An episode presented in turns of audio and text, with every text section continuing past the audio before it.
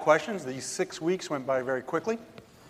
If you are worshiping with us for the first time, we're thrilled that, you've, that you're giving us a try, and we hope in some small way God is blessing you today. And what we've been doing over the last number of weeks is this study called the God Questions, and there's six of them. The first one was Is God real? Is there ever, any uh, conclusive evidence about God? The second question was If God is real, then what about the Word of God, the Bible? Is that God's Word to us, the Scriptures? The third one was Do all roads lead to heaven? We uh, look around the, our culture today, worldwide, we look around and they're very, very sincere people and what they believe. But Jesus said, I am the way, the truth, and the life, and no man comes unto the Father except through me. The fourth question was if God is a good God, how on earth can there be so much suffering in the world? When we look around the world, all the, uh, the violence and the suffering, why doesn't God do something about that? And if you were with us last week, we talked about creation and evolution, a hotly debated subject creation and, and evolution. Well, this week, this Sunday, we're going to conclude the study by asking the question what happens when I die? And if there is a heaven, what will heaven be like? Now, to do that, we're going to ask you to turn your Bibles, if you would, to the very end of the Word of God, Revelation chapter 21, and we're going to listen to verse 1 through 4. If you don't have a Bible with you, there's a handout in your uh, bulletin. Looks like this. We'd encourage you to take that out because there's several short words that we want you to write down. Hope, hopefully, it'll etch this into your minds. In the meantime, our sister Marilyn's going to read it for us in English, and our brother Patrick is going to read it for us in French. And as they make their way to the pulpit, if you're willing and able, would you please stand for the reading of the Word of God?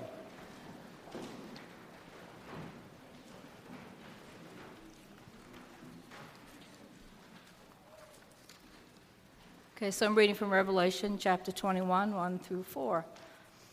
Then I saw a new heaven and a new earth, for the old heaven and old earth had disappeared, and the sea was also gone. And I saw the holy city, the new Jerusalem, coming down from God out of heaven, like a bride beautifully dressed for her husband. I heard a loud shout from the throne saying, Look, God's home is now among his people. He will live with them, and they will be his people. God himself will be with them. He will wipe every tear from their eyes, and there will be no more death, or sorrow, or crying, or pain. All these things will be gone forever. Thank you, Lord.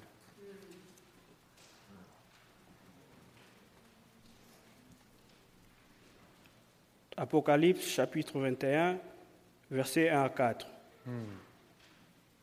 Puis je vis un nouveau ciel et une nouvelle terre, car le premier ciel et la première terre avaient disparu, et la mer n'était plus.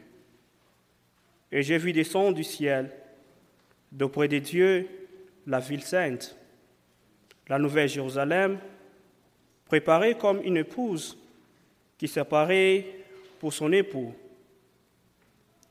J'ai entendu du trône une forte voix qui disait, Voici le tabernacle de Dieu avec les hommes, il habitera avec eux, et ils seront son peuple.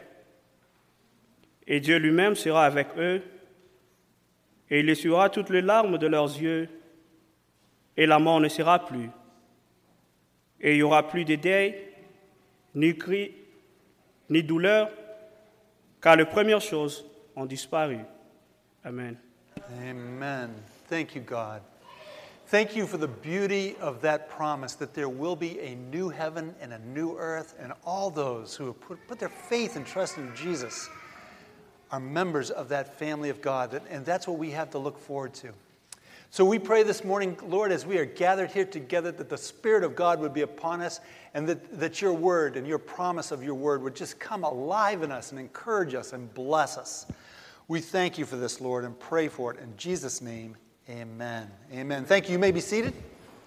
Thank you, Marilyn. Thank you, pa- uh, Patrick. Merci, merci.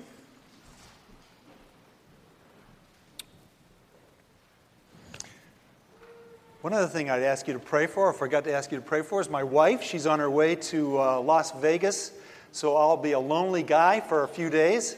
So pe- please keep her in your prayers that she has a wonderful time away from her husband. Amen. Okay. What happens when I die? What will happen when I die? And is there a heaven?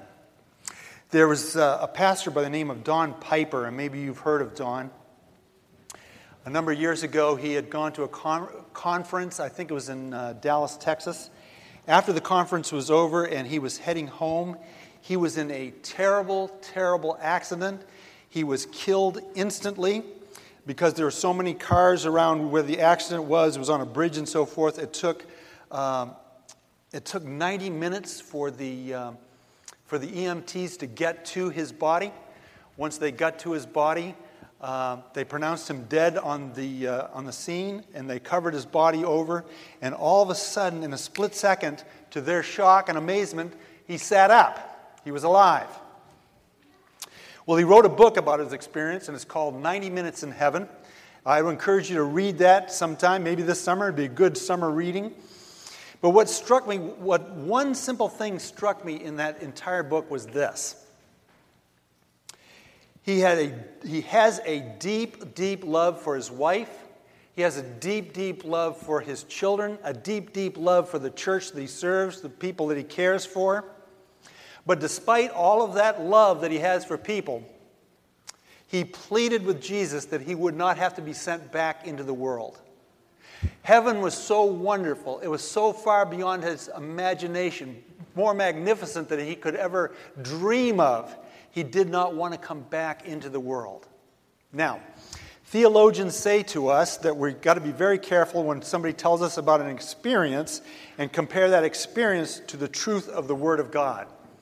Well, the truth of the Word of God, and I hope we'll see that this morning, fit perfectly with what Don experienced. That the truth of the Word of God tells us that heaven is going to be beyond our imagination, it is beyond uh, anything, that, any glory that we can possibly conceive in our hearts and our minds. And it is something that we have to look forward to through our faith in Jesus Christ. So, this, this morning, I want us to think about a couple of things. We're going to assume, I'm going to assume, that there is a heaven. And we're going to talk a little bit about what that place will be like once we reach heaven. So, several things I want you to write down. And if you've got your outline out, the first thing I want you to write down, if you would please, heaven is for God's family. Would you write that down? Heaven is for God's family. Let me explain. In Colossians chapter 1, verse 13 and 14, the Apostle Paul says this. For you have been rescued from the dominion of darkness, and you have been brought into the kingdom of the Son he loves, in whom we have redemption, the forgiveness of sin. So, what Paul, uh, Paul, is teaching us is that we were born into spiritual darkness, but God, in his love for us, reached into our lives and he brought us into the kingdom of the Son he loves. He brought us into the kingdom of Jesus Christ through our faith in Jesus Christ, and something profound and wonderful happened. But what we've got to fix in our mind is that we were alienated from God, but through our faith in Jesus, suddenly we became members of God's family. Now, listen to what the Apostle Paul says in Philippians chapter 3, verse 20. But we are citizens of heaven. Now, think about that for a moment. This world is no longer your home. You are, you are a wanderer, you are a foreigner in this world. Your true home is in heaven if you've trusted in Christ as Lord and Savior. He goes on to say, and we are eagerly waiting for him to return as our Savior. Now, how did that happen? Well, it happened the moment that we trusted in Christ as Lord and Savior. God did something powerful and wonderful. He, he gave us birth, a spiritual birth. The moment that you trusted in Christ as Lord and Savior, the Holy Spirit of God, what we're celebrating today in the, uh, the day of Pentecost, the Spirit of God fell on the believers and they were transformed on the inside. They didn't change on the outside, but on the inside they were dr- dramatically transformed. That's what happened to you the moment that you trusted in Christ as Lord and Savior. The Spirit of God came into you and made an internal union with, you, with your human spirit. Now, here's what the net result is in 2 Corinthians chapter uh, 1, uh, verse 2. Listen to this. You, you've got it on your outline. He anointed us, He set a seal of ownership on us. Now, watch this. And put His Spirit in our hearts as a deposit, guaranteeing what is to come. A deposit guaranteeing what is to come. So the moment you trusted in Christ as Lord and Savior, you got the Holy Spirit, and the Holy Spirit was a deposit to guarantee that you would know without a shadow of a doubt that someday when you pass away, you will be in the presence of, of God forever and ever. Amen. That's the hope that you have. It is guaranteed because it's a deposit to guarantee that you know, that you know beyond a shadow of a doubt that someday when you pass away, you will immediately be in the presence of God. Now, that causes us and, and, and makes for us to be children of God. Listen to what Paul says in Ephesians chapter 2. Consequently, you are no longer foreigners and strangers, but fellow citizens with God's people and also members of his household. So you're, you're a member of the, of the family of God. And in him, you, are, you two are being built together to become a dwelling place in which God lives in you by his Spirit. So God is doing something, working in your life day by day, moment by moment. You might not see it all the time, but God is working in you, transforming you, and he's developing you as his child, the child being a child of the living God. So the question this morning is what happens when we die? What happens when your heart stops beating? What happens when you close your eyes for the, for the last time while you're in this world? Well, there is good and unbelievably wonderful uh, news for you and I who believe in Christ as Lord and Savior. The promise of the scriptures is this. The Apostle Paul says, absent from the body, absent from this flesh and, and, and, and blood and bones, and immediately present with the Lord. Listen to what the scripture says in 2 Corinthians 5 8. Yes, we are fully confident. So Paul is saying, I know this from the bottom of my heart, and we would rather be away from these earthly bodies, for then we will be at home with the Lord forever. Now listen to Psalm 116, verse 15. Precious in the sight of the Lord is the death of his saints. Let me say that again. Precious in the sight of the Lord is the death of his saints. Now, when we lose a loved one, when, when a, a, loved one passes away, we grieve, our hearts break because uh, our loved one has, has left us. But at the same time, the scripture says, Precious in the sight of the Lord is the death of a saint. That loved one is precious to God, and immediately that loved one goes to be in the presence of God forever.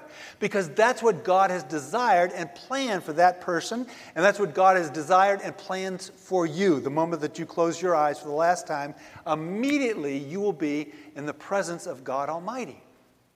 Now, what I want to share with you next is, is not a lot of fun, but it's important that we, that we, uh, we talk about this because uh, the first thing is what is fascinating, the scripture teaches us, this might surprise some of you, uh, but when, when you die as a believer, you are going to go to a temporary heaven. Theologians call it the intermediate state. Now, you might not have ever heard of this, maybe you have heard of this, but when you and I die as believers in Jesus Christ, we are going to a temporary heaven. Jesus called that in Luke chapter 4 paradise. You, you might remember that story of the, uh, of the two thieves, one on either side of Jesus. One mocks him, yet the other one says, What on earth is the matter with you? This man has done nothing wrong. We are criminals. And then he says to Jesus, Remember me when you enter into your kingdom. And Jesus said to him, Today you will be with me in paradise. Now, paradise is a temporary state. You will see that in Luke chapter 16. Uh, many of you know the story of the rich man and Lazarus. Uh, the, the, the rich man wanted the things of this world. That's all his mind was on, was the, was the things of this world. He wanted to accumulate more and more of the things of this world. At the edge of his, the entry to his gate was a poor man by the name of Lazarus that he could care less about. But Lazarus had a heart for God. Now, both of them died, and the scripture tells us that immediately Lazarus was carried to the bosom of Abraham. Now, that's a metaphor for paradise, the temporary state that believers go to the moment that they, they die, those that are in Jesus. But it also said that the rich man was carried to Hades, where he was in torment. And that's what we need to talk about for just a moment. All those who do not believe, all those that reject the free gift of eternal life that Christ offers to everyone, God is going to honor their wishes He will not force anybody to do something that they don't want to do, and that's be with Him forever and ever. But the tragedy uh, of it is, if you reject Jesus as Lord and Savior, then your destiny is a place called Hades. First of all, it's a temporary place, but then eventually you will be resurrected, and then you will be cast into the lake of fire that has been designed for the devil and all of his angels. Now, God's harsh desire is that you would not go there. God wants you to know about it, to be, to be sober about it. And over and over again, God is calling you out of the things of this world and into His kingdom. God wants you to be a member of His family and to repent of your sins, to believe on Christ as Lord and Savior, so that you know beyond a shadow of a doubt that you are a member of God's family. It all begins with understanding. If you want to know about what happens when you die, if you want to know what, what uh, heaven will be like, it begins with knowing that you know beyond a shadow of a doubt that you are a child of the living God because you put your trust and faith in Jesus as Lord and Savior. Listen to what. Uh, the scripture tells us in Revelation chapter 7, verse 9. This is what John sees before the throne of God. Incredible. After this, I looked, and there before me was a great multitude that no one could count from every nation, tribe, people, and language, standing before the throne and before the Lamb. They were wearing white robes and were holding palm branches in their hands. John had been catapulted to heaven, and that's what he saw. Every, anybody, anywhere in the globe, at any time, at any moment, that repents, humbles themselves before God, puts their trust and faith in Jesus, they immediately become a member of God's family and are guaranteed that when they pass away, they'll immediately go to be in the presence of God. Now, we've talked about the temporary location called paradise, a temporary heaven. Now we need to talk about our eternal home. So, the second thing that I want you to write down the bottom of your paper is this Heaven is our eternal home. Now, this is what God has prepared for you. There's a temporary heaven that you will go to the moment that you, that, uh, you pass away, but God is getting all of the universe ready for the eternal home that He has designed especially for His children, all who have believed and trusted in Christ as Lord and Savior. So I want you to listen again to what uh, Marilyn and Patrick read to us because it's profound and wonderful. There's a couple of things that we want to highlight. We don't have time to go in too much depth this morning, but uh, I want you to do your own research, your own reading. But listen once again to Revelation 21 1 through 4 because it is powerful and wonderful. Then I saw a new heaven and a new earth. Catch that, if you would, please. God is going to, uh, Peter tells us, 2 Peter that uh, this, this universe, this world in which we live in, that's full of uh, anger, it's full of loneliness, it's full of disease, full of brokenness, full of wars, full of terrorism, full of heartbreak, all of this stuff that we deal with on a daily basis is going to be rolled up like a scroll and it's going to be burned up and it's going to be replaced by a new heaven and a new earth. And this new heaven and this new earth is designed specifically for God's children, for God's family. He goes on to say, and the sea was also gone, which is powerful. I'd love to, to preach on that this morning, but we just don't have enough time, so I'm going to skip over it. Kills me to skip over it. And I saw the holy city, the new Jerusalem, coming down from God out of heaven like a bride beautifully dressed for her husband. There's going to be a new Jerusalem. Right now, the old Jerusalem is hotly contested. There's a spiritual battle that's going on there on a daily basis. You need to understand that because the devil wants that city. The devil thinks if he can get a hold of that city, he can prevent Jesus from coming back. That's why it's in the headlines of the news uh, almost on a weekly basis. It's a spiritual battle that's going on there. But that old Jerusalem is going to be replaced by a new and glorious Jerusalem that's going to be beyond our imagination. Now, he goes on to say that uh, it's coming down from God out of heaven like a bride beautifully dressed for her husband. Now, that bride, once again, if you're familiar with the Word of God, is God's church, all who believe in Jesus as Lord and Savior. Now, here's what, uh, what John tells us he heard I heard a loud shout from the throne saying, Look, God's home is now among his people.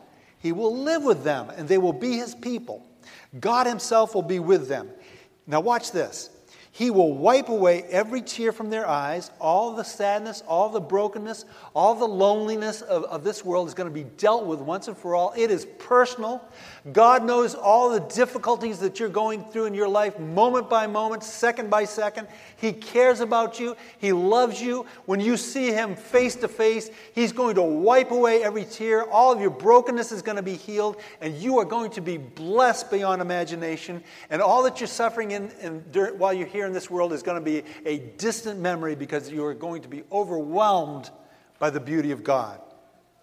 Now, every tear will be wiped from their eyes, and there'll be no more death or sorrow or crying and pain.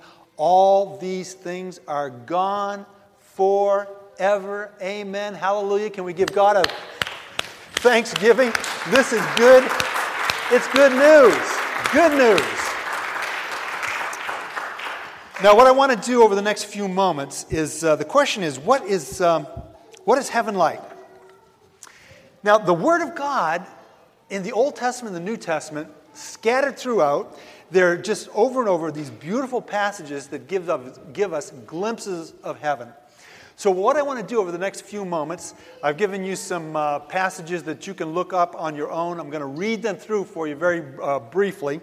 But uh, to address some of the things that we have questions about, and the first one, if you look at the, the, the other side of your outline, the first one is our bodies. Now, What's going to happen at some point in time is that uh, there's going to be, the scripture teaches us, there's going to be a loud trumpet blast. And the Bible says the dead in Christ will be uh, resurrected from the, all those of, of, our, of our families, believers uh, that are in the grave. Their bodies will be uh, resurrected from the bodies, and those bodies will be transformed into new bodies, heavenly bodies, that will be uh, uh, that'll be designed forever and ever. Amen. Okay? If you're alive when Jesus comes back, your body in a split second will be transformed and it'll be designed to last forever and ever. Amen. So here's what the Bible says about our new bodies. Philippians 3:21. Who by the power that enables him to bring everything under his control, Jesus, will transform our lowly bodies, he's talking about the bodies that we're living in now, so that they will be like his glorious body. Now, in 1 John uh, chapter 3, verse 2, you'll see to the right of that body it says, Be like Jesus. Listen to what John says in 1 John. Dear friends, now we are children of God. Once again, we believe in Jesus, we become children of God. And what we will be has not yet been made known, but we know that when Christ appears, now listen to this, we shall be like him, for we shall see him as he is. Now that's profound and wonderful. If you know the stories of the scripture, particularly in the Gospel of John, Jesus comes back. Thomas, remember that story? Thomas puts his hands into his side, he touches his hands. He's, he's flesh and blood, he's three dimensional. Even though he's re- resurrected from the dead, Scripture tells us that uh, he eats broiled fish with Peter and James and John. So we will be like Jesus. But at the same time, if you know the story in the Gospel of John, chapter 20, he walks through walls. You will be able to walk through walls. Now, what I'm about to say is my own speculation. This is not the Word of God, it's my own little warped mind. But I believe that our bodies are going to be equipped so that all of the universe will be the playground for God's children. That we will be able to transport ourselves anywhere in the universe at any moment because we will be like Jesus, and God has created and, and will recreate the universe to be our playground because once again, we will be like Jesus. Now, the next thing I want you to, to uh, draw your attention to is home. What will our home be like? Well, Jesus gives us a glimpse in John 14, 2. He says this My Father's house has many rooms. Now, in the Greek, that can be translated rooms, it can be translated dwellings, but it also can be translated, listen to this, mansions. If that were not so, would I have told you that I'm going there to prepare a place for you? Now, listen. For 2,000 years, my friends, Jesus has been preparing a place for you. He knows everything about you.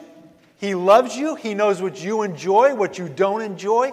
Everything about what He's preparing is for you and your heart's desire. It will be beyond your imagination. And that is the home that you're looking forward to your heavenly home, your heavenly dwelling. Now, the next one is marriage. Now, this one is a little bit disappointing to me, I have to confess, because the, the Bible teaches us, Jesus teaches us, that when we get to heaven, we're no longer going to be married to our spouse. Now, that breaks my heart a little bit because I want to be married to my spouse forever and ever. Amen. But it's better news, and I got to get used to the better news. Uh, we are going to be, instead, we're going to be brothers and sisters in heaven because we, through faith in Jesus, are the bride of Christ. We, in essence, are going to be married to Christ in heaven forever and ever. Amen. So, in the meantime, we're going to be brothers and sisters in Christ in heaven. Will we work? The answer is absolutely, positively. Uh, Jesus said in, in John 5 17, in his def- defense, he said to them, My Father is always at his work to this very day, and I, and I too am working. Now, if you know uh, the Word of God in Genesis, the Bible tells us that before Adam and Eve rebelled against God, God placed them in the garden, and he said to work the garden because God's plan and desire is that work would be satisfactory to his children and to his people, that it would not be burdensome, that in fact it would be a joy. It's because the world has fallen that the sin and rebellion makes our jobs difficult at times. Now, what about food? Well, in Luke chapter 22, Jesus said, I confer uh, on you a kingdom, just as my Father conferred one on me, so that you may eat and drink at my table uh, in, in my kingdom and sit on thrones, thrones judging the 12 tribes of Israel. So, yes, we will eat. Our bodies will be like Jesus' body. He ate when he was resurrected from the dead. And last, many people say, Will there be animals in heaven? Well, here's what the scripture says. The prophet Isaiah says this the wolf will live with the lamb, the leopard will lie down with the goat, the calf and the lion, and the yearling together, and a little child will lead them. So, yes, there will be animals in heaven. Now, these just a handful of many of the wonderful things that the scripture tells us about what you and I have to look forward to, but the sum total is this. God is designing a new heaven and a new earth for you and me. It is going to be glorious beyond our imagination. And it is something that God wants us to know, that He wants us to look forward to this. Listen to what the scripture says in uh, Hebrews chapter 11. All these people, now what it's talking about is the saints that have gone, gone on ahead of us. All these people died still believing what God had promised them. They did not receive what was promised, but they saw it all from a distance. This is while they were in the world, and they welcomed it. They agreed that they were foreigners and nomads here on earth. Obviously, people who say such things are looking forward to a country they can call their own. If they had longed for the country they came from, in other words, if they longed for where they were in the world at that time, they could have gone back. But they were looking for a better place, a heavenly homeland. Now, listen, that's the question you've got to ask yourself is this I am a believer in Jesus as Lord and Savior. Am I looking forward to the things of this world, or is my heart being transformed? Am I looking forward to the great things that God has ahead for me? Do I want more and more of the things of the world that are going to be uh, burned up and thrown away and replaced by the glorious things of God? Or am I investing my life in the future, investing my life in the wonderful things that God has for me? That's what he's saying about these Old Testament saints and the New Testament saints. They were longing for the good things that God had for them a, a heavenly homeland. That is why God is not ashamed to be called their God, for he has prepared a city, a city, the New Jerusalem, for them. That same place is being prepared for you, and it's going to be beyond your imagination. Now, the question is this in light of these things, the third thing that I want you to write down is what does God want me to do? And hopefully that's, that's a question that you'll begin to ask yourself if you have not been asking yourself. What does God want me to do? In light of the good things, the glorious thing that God has for you and me, what does God want me to do while I'm in this world? In other words, the moment that you trusted in Jesus as Lord and Savior, there's a reason that He didn't just immediately take you to be with Him in heaven. He left you here in this world. There's a reason for that. Now, I want to give you four reasons what I, w- I would recommend, the Bible tells you, recommend that you and I should do while we're living here in the world. There's many reasons, but four primary reasons. The first one that I want you to write down is the word grateful. Would you write that down? Gratitude or grateful. What God wants you and me to do in light of what He's how he, He's going to, He's blessing us now and how He's going to bless us is that you and I would be grateful to Him, to give thanks to Him. And that's what the Bible says. Give thanks in all things, the good things, but also in the difficult things. But even in the difficult things, we have great things ahead. So we need to have hearts that are grateful towards God.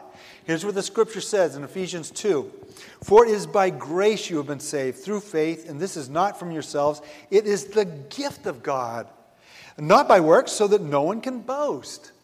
Your salvation, you didn't have to run faster than a speeding bullet or jump higher than a, than a, a, giant building. You simply had to exercise childlike faith to receive Christ as Lord and Savior, and you were born again of the Spirit of God. It was a gift that God gave to you. He forgave you of your sins once and for all forever. And then He filled you with the presence and the power of the Holy Spirit. That's enough right there to say, Thank you, Lord, for the rest of our days while we're in this world. Amen.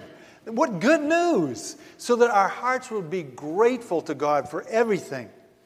Secondly, God wants you and me to know that, that He is planning on rewarding us. Okay? It's not enough. God doesn't stop at just saving your soul.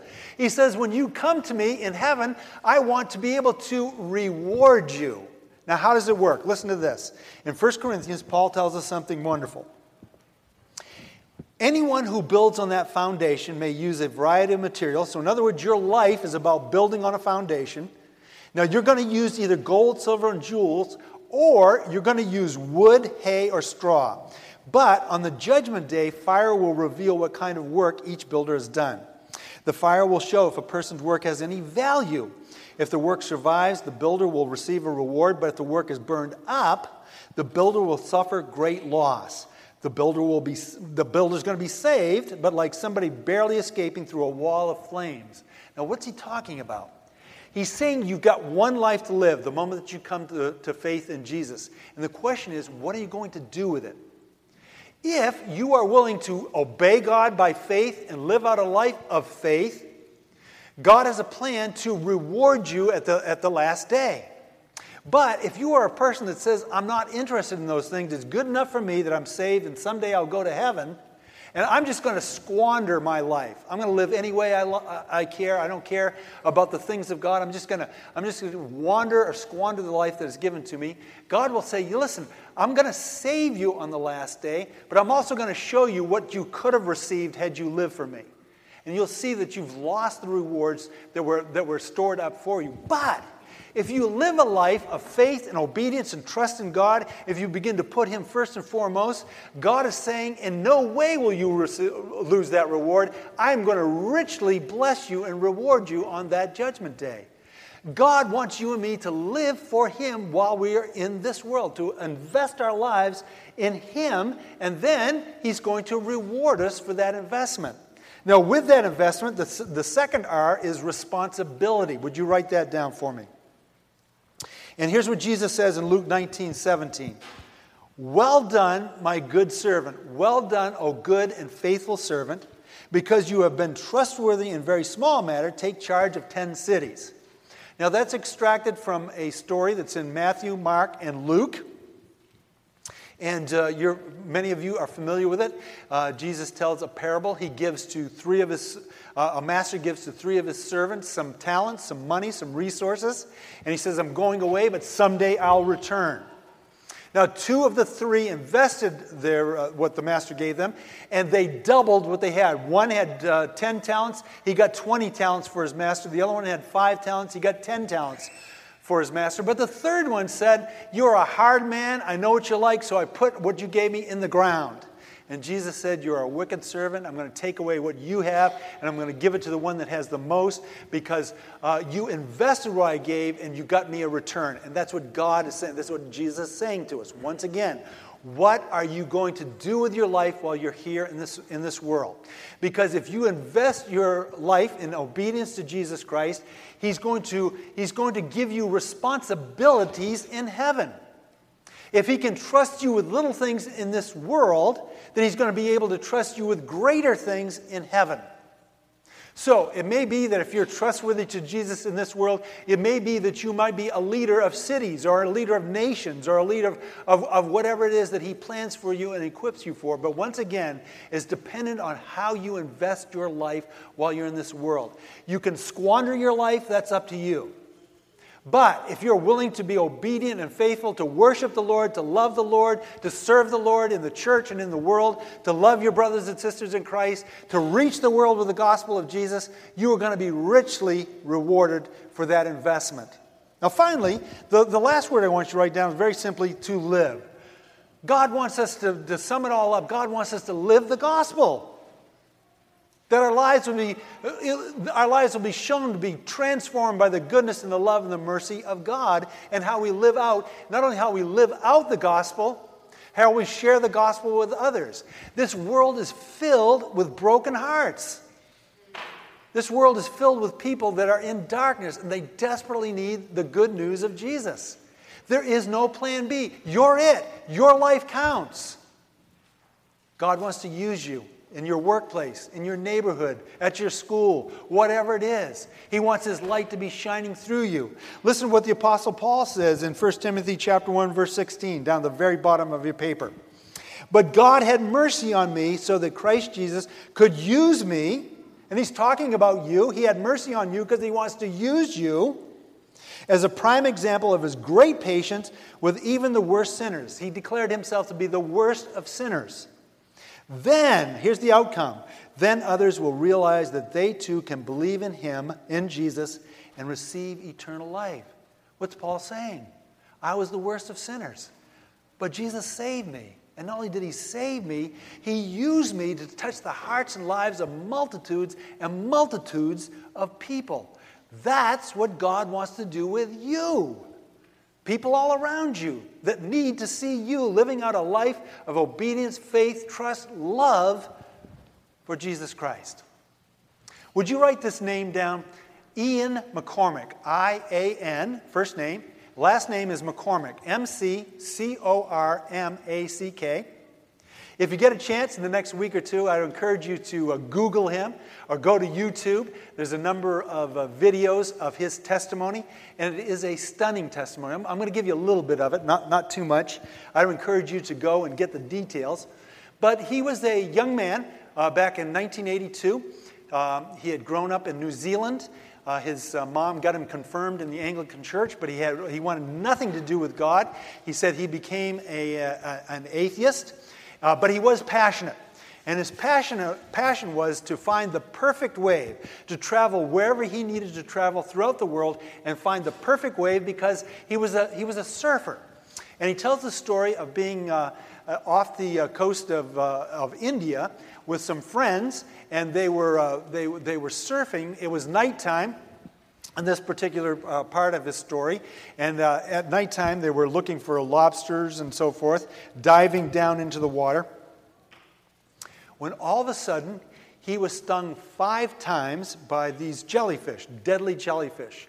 And uh, to be stung once by one of these uh, jellyfish, it would take about 10 or 15 minutes to die. He was stung five times in his arm by these jellyfish, and he was dying. Uh, the two guys that were with him, they got him to the shore, but they panicked and they, they abandoned him. They ran away.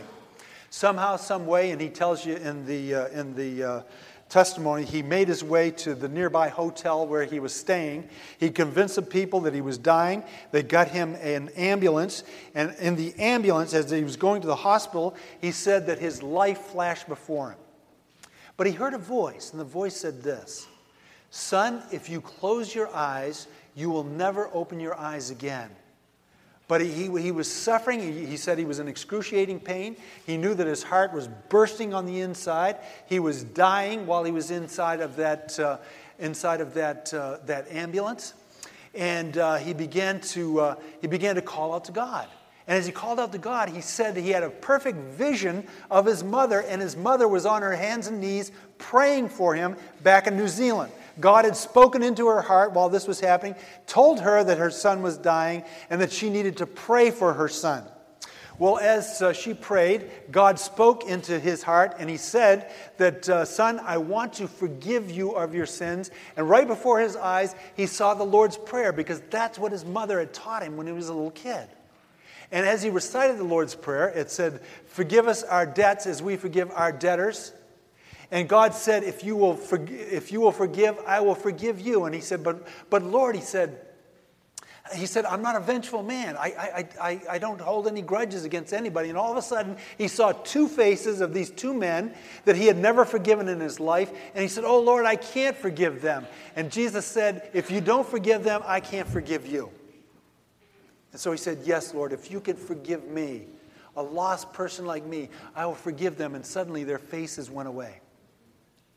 They got him to the hospital, they got him into the operating room he flatlined and he died.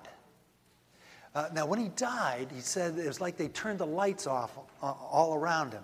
And he said he got up out of his, out of his uh, gurney, out of his bed, and he began to grope around to try to find a, a light switch and try to understand what was going on. And as he did that, he heard voices, and the voices said to him, Shut up. You're in hell. You deserve to be in hell. Well, he, he began to cry out to the Lord again. He said, Lord, I thought you saved me in the, in the, uh, uh, in, in the van coming here. And as he said that, suddenly he said he saw a light coming down, piercing into that darkness. And as that light pierced down into the darkness and he began to move into that darkness, uh, the, the, the, the verse from Scripture came right through his mind and it said, Even though I walk through the valley of the shadow of death, I will fear no evil. In amongst evil, God was drawing him out of that into his presence. And he said, before he knew it, he was standing in the presence of Jesus. And Jesus' arms were wide open. And he said, as he stood before Jesus, he said it was like waves and waves of love kept flowing through him, uh, flowing through his body. He said, I felt like an innocent child. And he said, Lord, I don't deserve to be here. How on earth could you forgive me? And Jesus said, I could forgive you because I died for you. Well, as he sta- stood in the presence of the Lord, uh, the Lord said to him, Ian, are you willing to go back? And he said, Lord, please don't make me go back. I don't know anybody in the world. I don't love anybody in the world. Nobody loves me in the world. And with that, he said that he felt compelled to turn around. And when he turned around, he saw his mother on her knees praying for him. Well, he said, Lord, if I don't go back, my mother will never know that I came to faith in you, that I'm with you in heaven. So suddenly, uh, he turned around once again, and when he turned around the second time, he saw like a V shape. He said he, he described it like Canada geese flying north uh, in, the, in the fall or whenever they fly north. He said there was a V, and that V was made up of multitudes and multitudes of people, and he could see all their faces very clearly. And the Lord said, Would you go back for them? And Ian said, Lord, I don't know them. I've never met them. Lord, I don't care about them. And Jesus said, Ian, I care about them. I love them. Will you go back and tell them so that they will be with me and that they won't go to hell? And Ian said, Lord, you've forgiven me. You've given me eternal life. And yes, I will do that. He said in a split second, he woke up on a slab in a morgue. He's scared to death, the doctor, the nurses, whoever was there, because suddenly a dead man came alive. And he promised the Lord, and he's kept his promise to the Lord since 1982. And he's been, he's been telling people, they made a movie of his life, he wrote a book. But anybody that will listen to him, he tells them his story, his testimony that he had died, he had gone to hell, and from hell he had gone to heaven and that heaven is real and that God loves people and God wants people to be with Him in heaven forever and ever. Amen. His life counts. God wants your life to count. God wants you to know that you are a member of His family through trust and faith in Jesus. And that your home is not this world, your home is the eternal home that God offers you and promises you in a new heaven and a new earth. But the question is, what are you going to do about it? How are you going to invest your life? The things of this world that come to nothing? Or are you going to invest your life by being obedient loving God, trusting Him, putting your faith in Him, allowing Him to do great and wonderful things in you and through you to the broken world around you. Let's pray. God, we praise you and thank you for the promise of heaven. And what Scripture tells us, it's something that's beyond our imagination. And you, God, have allowed people to come into your presence and then come back and tell us it's true. Oh, that that glorious message would just go deep down inside of us today, God. That we would be changed and transformed. There's so many of us, Lord, that are wasting our lives. And today might be our last day. There's so much you want to do in us and through us in the world around us. Oh, that we would change today, God. That we would repent today, God. That we would open our hearts today, God, to you and what you want to do because what you do will be glorious and wonderful beyond imagination. So bless these people, God. You love them. I love them. I'm excited about them. We love you for what you're going to do in this church and what you are doing in this church, to this neighborhood, in this city. We can't wait to see all the, the, the things that you will do. But God, at the same time, there may be people here today that have never put their trust and faith in you. There may be people here today that have never humbled themselves. Maybe they've never heard this message, this simple message of the gospel of Jesus. If somehow, some way you feel God is speaking to you, you're it. it's like tag. God has touched you. And He's saying, Listen, I love you. I care for you, but you're in deep trouble. Without my son Jesus, you're under my wrath, and I don't want you to be under my wrath. I want you to come out from under my wrath. I want you to be rescued. I want you to be a member of my family so that you know beyond a shadow of doubt that you're born of the Spirit of God and you're, you're going to go to heaven. If you'd like to do that, I want to give you the opportunity right now to receive Jesus as Lord and Savior. And it's very simple. Uh, I'm going to lead you through a prayer. You can say it in the quietness of your own heart. You don't have to say this out loud. But you can open up your heart to God's love and mercy and grace and receive the free gift right now. And what you could say is this just repeat it after me, just in, just in your mind. Just say, Jesus, I confess that I've sinned against you. Just say that. Jesus, I confess that I've sinned against you. And then say, I'm sorry for my sins. Say, Jesus, thank you for dying for me. Then say this Say, Dear Heavenly Father, here and now, here and now, come into my heart and be my Lord and Savior. Come into my heart and be my Lord and Savior. Then say, Thank you. That's all. This is simple. This is not, it doesn't take rocket science. Thank you, God. Thank you for saving me. And now, Lord, I want to live for you. And if you've prayed that with your head bowed and your eyes closed, if you prayed that prayer right now, you don't need me to tell you something profound and wonderful has happened. What's happened is God has forgiven you of your sins. He's filled you with His love and His grace. And now you're a member of His family, born of the Spirit of God. And now for the rest of us, God, we thank you that we did that sometime in the past.